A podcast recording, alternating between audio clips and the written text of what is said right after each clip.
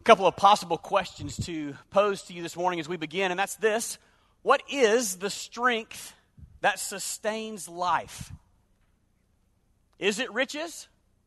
Is it wealth? Is it, the, is it the lies that we just heard about in this particular text? Or what is the strength that sustains life? Um, and maybe I'd like to propose this question. This is a question I asked at the end of 2020 as I, in my last sermon, and that's this What kind of person am I becoming? Change the pronouns just a little bit where you're seated. What kind of person are you becoming? What kind of people are we, the church, becoming? And so, as I think about these things, I think that these are the questions, and at least a couple of the questions that Psalm 52 poses. And um, I will say this uh, these are the questions that make this ancient prayer relevant in the life of the church today because this is a really old prayer. And so sometimes when we dig into Psalms, I know that it may be difficult and challenging to think about why they might be useful, but they are. And then you may be asking this why on earth are we even incorporating Psalms into the life of this series that we're calling Move? Um, we spent a lot of time talking about this. So just remember this Psalms, the book of Psalms, are a book of prayers, right? Um, and you and I can receive rich information from the Psalms. And I think that even this morning, you're going to receive some rich information from this Psalm. But even more than that, they're not just meant to be read. I'd like to make that declaration. They're meant to be prayed, they're meant to be sung, they're meant to be pondered upon, they're meant to be internalized. And they're meant for us to be transformed by them because of what they are. They're not just prayers for us to occasionally insert in a worship service at the end of a service or at the end of a service. They're so much more than that. And so, with Psalm 52, I think you're going to find a rich question, rich questions, if you would, posed to us. After all, it is the great hymn book of the Bible. Jewish people and Christians for thousands of years have used the book of Psalms as their prayer life. As a matter of fact, you might just find the more you dug into the life of Jesus that the Psalms framed the very prayer life of Jesus. He was very acquainted with the Psalms. On a number of occasions, you will find in the New Testament, New Testament where he quoted them. I have no doubt that in those times of solitude in the morning and silence that he was probably invested in often in Psalms. And so the question is why? Because if, if you read the Psalms, here's what you're going to find out pretty quick. They literally express the full range and dimension of the human condition, the human experience, certainly even human emotion. And I think you're going to maybe have already heard some of those raw emotions. Um, their themes, right? Their themes are shaped by our experiences. And if you read them really closely, you're going to find that Psalms address that which matters most in life. But here's one of the things I love most about the Psalms they're fair in, the, in this. They express both sides of the conversation of faith. Because let's be honest, people in church, things aren't always good, right? Things are often discouraging, and we have to have language for those kind of prayers. And so the Psalms articulate both sides of the equation. Um, if you're familiar with uh, the band U2, I'm sure some of you are as far as culture goes. Uh, Bono is the lead singer, a pop icon, if you would. He had this beautiful interview with Eugene Peterson, Old Testament theologian who's passed away now. But in this interview, it's this kind older man as Eugene Peterson's in the older years of his life. And one of the things that Eugene Peterson says is this He says, Bono, I think that one of the things that the Psalms do is it, it gives us a way of cussing without cussing. It's interesting the way he says that, but he says it with a smile and this gentle look on his face because the Psalms express this full range of emotion. And if you look closely, they articulate speech. And they often articulate speech that maybe we don't have words for. And so they speak of unspeakable anger and doubt. They speak to power they speak of passion. They speak of misery. They are full of complaints of various kinds. There are cries for vengeance. There's praise and there's hope. All of these things can be found in the life of Psalms. And so, why do we incorporate it into the conversation of move? Because you and I experience life and we move through life. We transition through life. We have ups and we have downs. We have good days and we have bad days. We experience horrific things and we experience amazing things. And so, thus, we move, right? We move through life and we move through these emotions, and the Psalms help us pray through these. And I'll say this if you look closely, it's not just about our prayer life and about the seasons of transitions, but you see it in the life of Israel you see it in the life of Jesus, and you see it in the life of the church. We're on the move. And so, if you and I, quite frankly, spend enough time in the Psalms, I believe this. I believe they will give you and I a way, a lens, if you would, to help us look at the world, one another, maybe ourselves through a different lens. So here's what I'd love for you to do as we look at Psalm 52 this morning. These are just some words I just want you to consider. Not just today. These words are going to come back up, sort of. But pay attention to the context of the psalm. Anytime you're reading a psalm, pay attention to the context. You may have to dig a little bit, but typically speaking, you're going to hear the rage or the praise, and you might be able to guess what the context might be sometimes. Someone may be in utter fear for their life, someone may be incredibly angry over something, but uh, understand the context. Look for the context. Pick up on themes, pay attention to imagery, Look at the contrast that you're going to find, and we're going to see plenty of those today. As a matter of fact, contrast are key to this prayer, and I think are still key to us today. And then think about the meanings, if you would. So I think as you notice these things, and as I notice these things, they are going to help us actually hear the voice of the psalmist, hear the voice of the person who is writing or who has written this prayer. And in this case, it is David. Psalm 52 is a psalm of David. And so Leslie preached Les. Sorry, Les, I, am so sorry. I'm gonna get I'm gonna get down. i will call you Les. Um, Les preached last week on 1 Samuel chapter 21 and 22, and he gave you the background. So just to, I'm not even going to recap the whole thing, just to refresh your memory just a little bit. You have a pretty horrific situation in 1 Samuel 21 through 22. Saul is livid. He is furious that he can't find David. He's looking for him, he's hunting him down. And at this point, the Spirit of the Lord has already left Saul. And so the voice of God is not even speaking to Saul. He can't even get information from, from get information from the Lord. He can't get information from anybody. But during this time, David goes to see Ahimelech, the priest, in Nob, because he needs provisions and he needs some help. And so Ahimelech assists him. And there's a character there that we find out his name's Doeg. So Saul's still furious. He goes back, and uh, Doeg says, I know where he is. I watched Ahimelech help him. Saul becomes even more furious and orders the execution of the priest. But none of the officials are willing to do it. And so Doeg steps up and says, I'll gladly take this one for you. And so not only does he do it, he kills 85 priests that day. And then the text goes on to say this. I don't know how closely you listened to this last week or looked at it. He goes to the town of Nob. He kills every man, every woman, every child, every infant. And then it goes on to say that he wasn't done. He killed the ox, he killed the donkeys, and he killed their sheep. He massacred everyone in that town. He went above and beyond. And then you have Psalm 52. And you have David, who very likely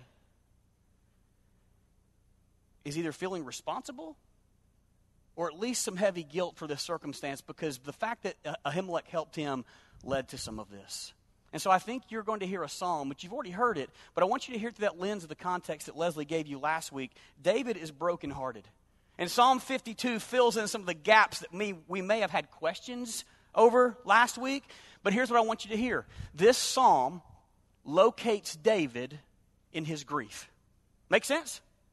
It locates him in some pretty terrible situations of pain, but you're going to see him move through his emotions as he wrestles with this. So let's spend some time in Psalm 52. If you've got your Bible, go ahead and open Psalm 52. Uh, phone, iPad, whatever you're using. I don't know what you use these days. If you have a paper Bible, I love it. I love to hear your pages wrestling. I always tease with Tom Connor about that. I love if you have a paper Bible. Use it. Psalm 52. This is probably a psalm that you don't typically go to. Tim Bewley and I were just talking about this before we started this morning. I was like, it's kind of a psalm most people probably haven't read in a while. I don't know that you ever have. You've heard it this morning, but it's typically not one that the church goes to, if you would. But it's a necessary psalm, and the more time I've spent with it, the more I have come to appreciate it. And so listen to the accusations against the arrogant in this psalm. This is Psalm 52, 1 through 4. We're simply going to slow it down and look at three sections because that's how the psalm is broken up.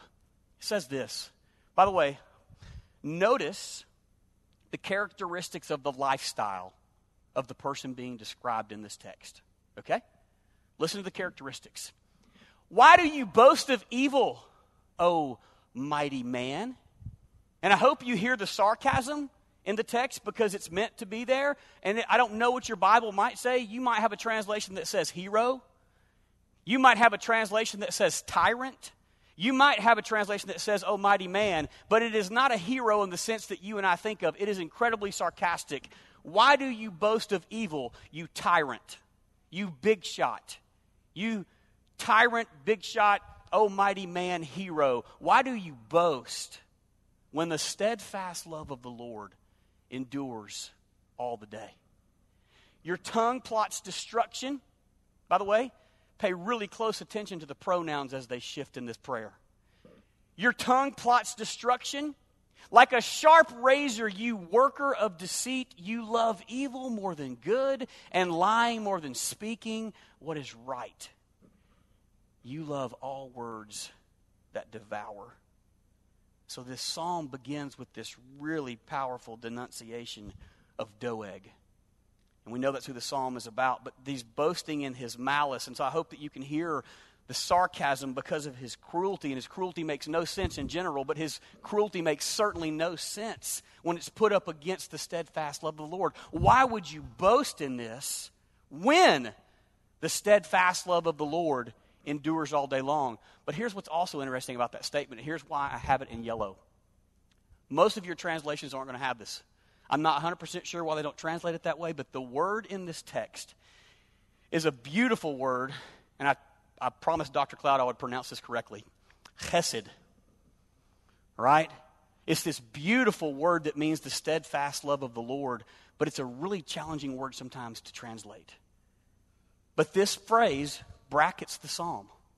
It's at the beginning and at the end. It's really powerful. It says, Why would you boast in your cruelty?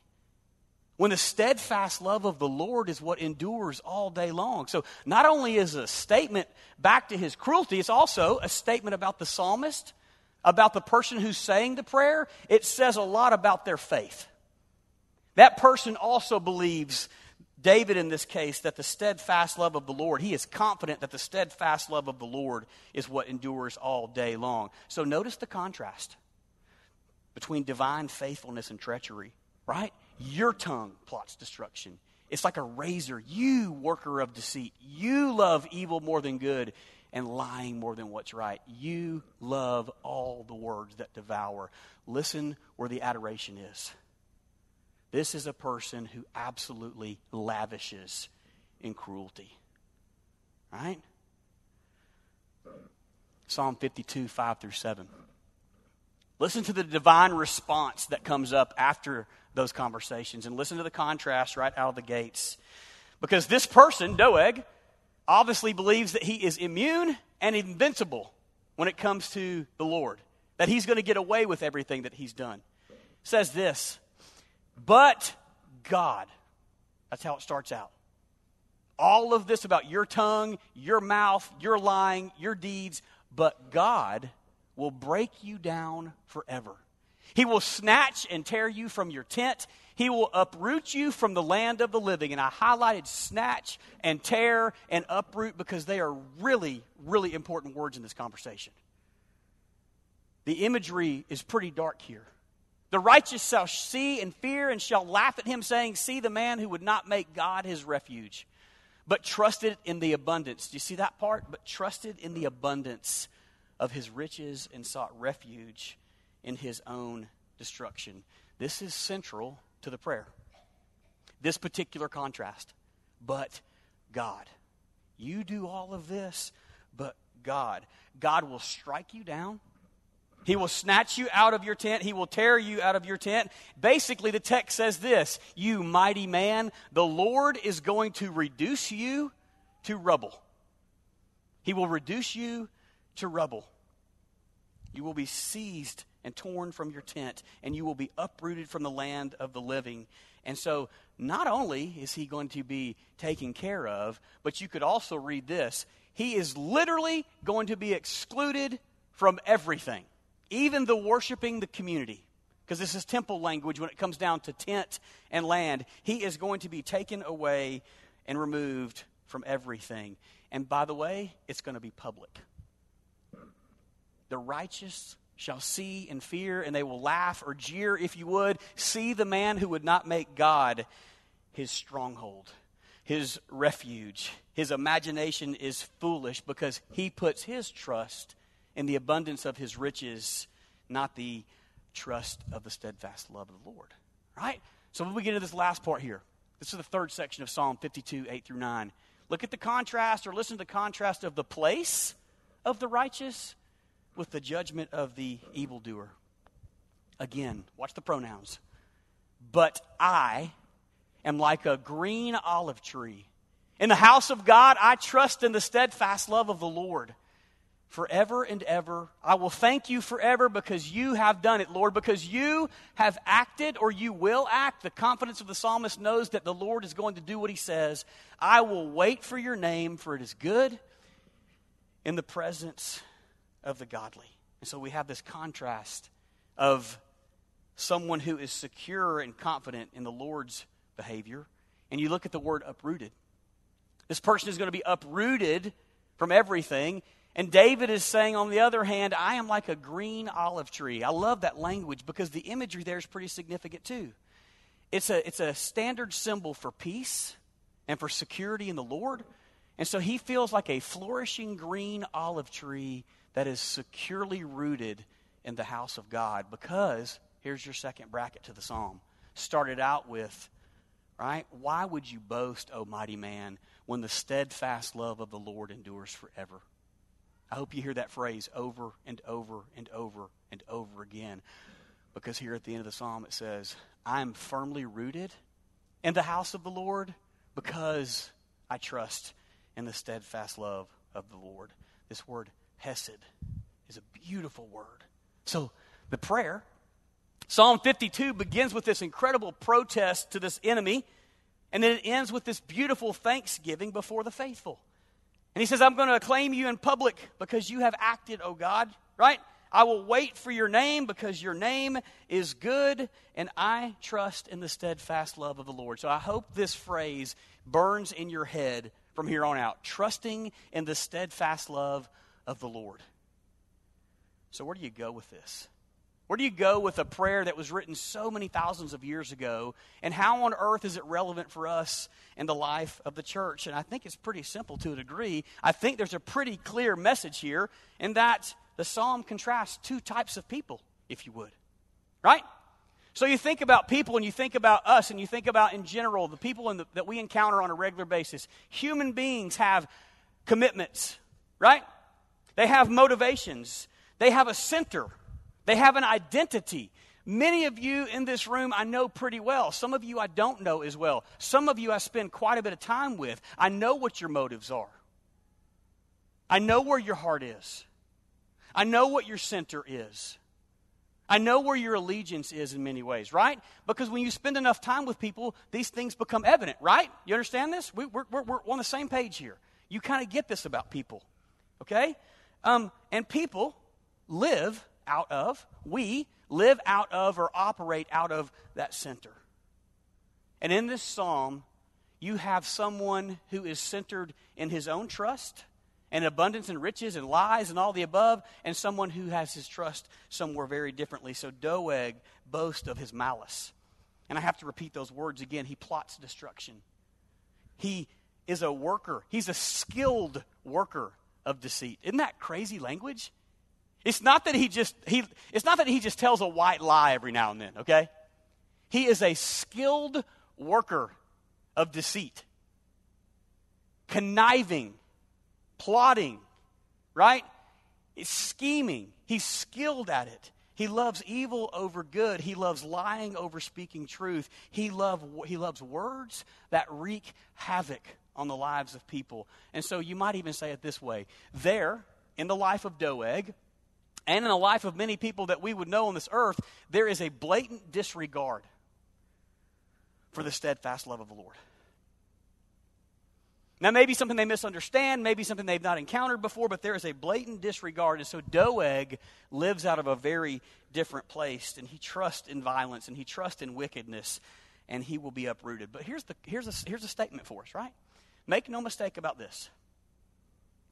You and I, daily, are going to be tempted to put our trust in something besides the Lord on a regular basis. It is part of our story. I can almost guarantee you that you are either coming out of a circumstance where that has been an issue or you are walking into a circumstance where that is the issue. You may be battling it right now where you are trying to figure out am I really going to sink all my chips into what the Lord says? Or, or am I going to maybe rely on my own condition? We are tempted. Uh, Jesus think about him in Matthew or Mark when he goes into the wilderness to be tempted for 40 days. He's tempted with this question by Satan Who are you going to trust? And over and over again, Jesus refutes that. But in contrast to that particular psalm we just mentioned, um, there is this contrast in someone who does trust in the steadfast love of the Lord. And we come back to those words motives and devotion and commitments, and they're all located, if you would, in this word hesed in the steadfast love of the Lord. It's, it's the psalmist center, it's his identity, it's found in the heart of God.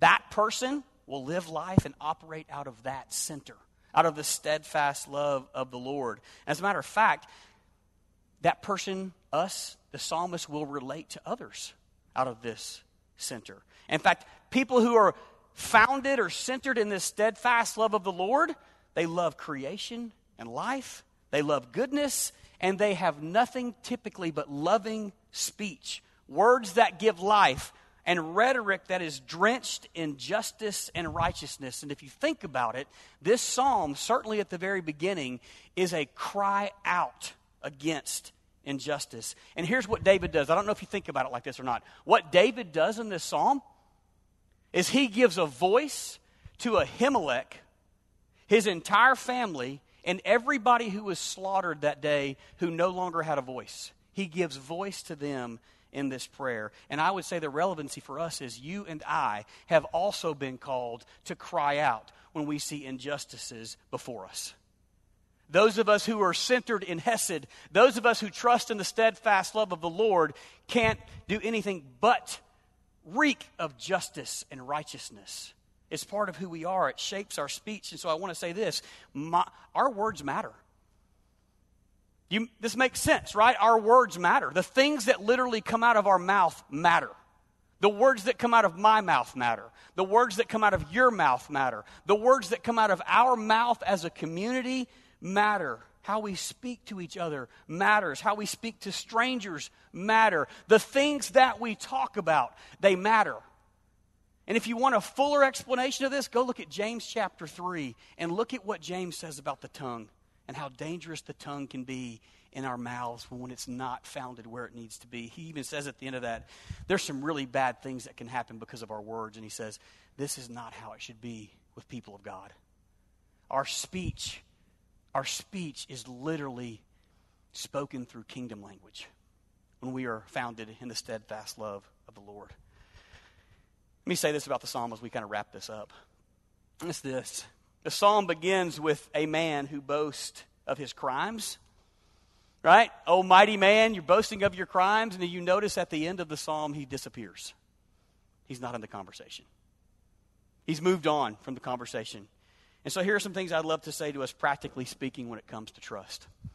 I don't care how old you are in this room. I, we have some little friends in this room. I see Will back there. He's one of my buddies. Harrison's back over here somewhere. I'm talking little guys. Walker may not be able to get this just yet, but it's not too soon for either one of you as parents to hear what I'm saying, right?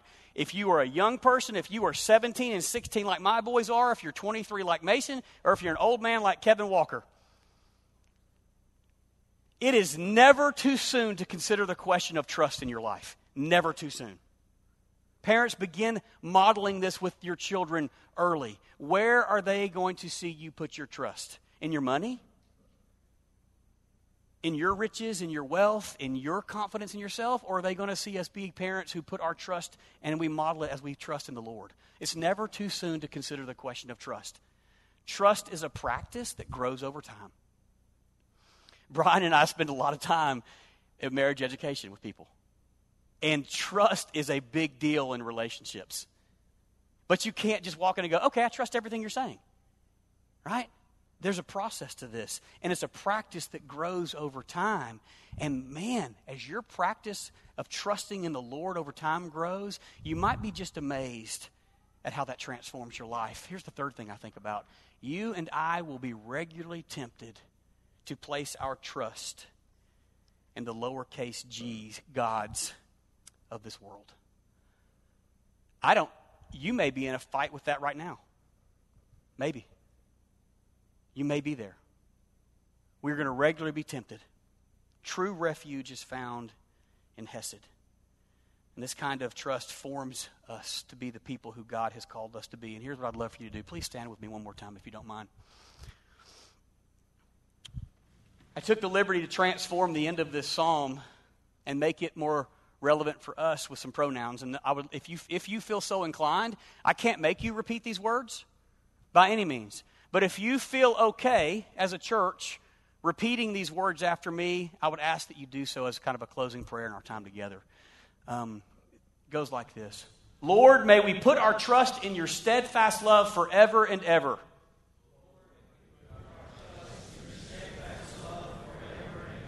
We will thank you forever because you are faithful. I, feel like we, we, we said it, but right? Like, say it. Okay? Hear, hear this. We will thank you forever because you are faithful. We will wait for your name, for it is good. Lord, may we put our trust in your steadfast love. Lord, Amen. Church, may we be people who put our trust in the steadfast love of the Lord, regardless of what it is as we move forward as a community. That's my invitation for you this morning, Blake.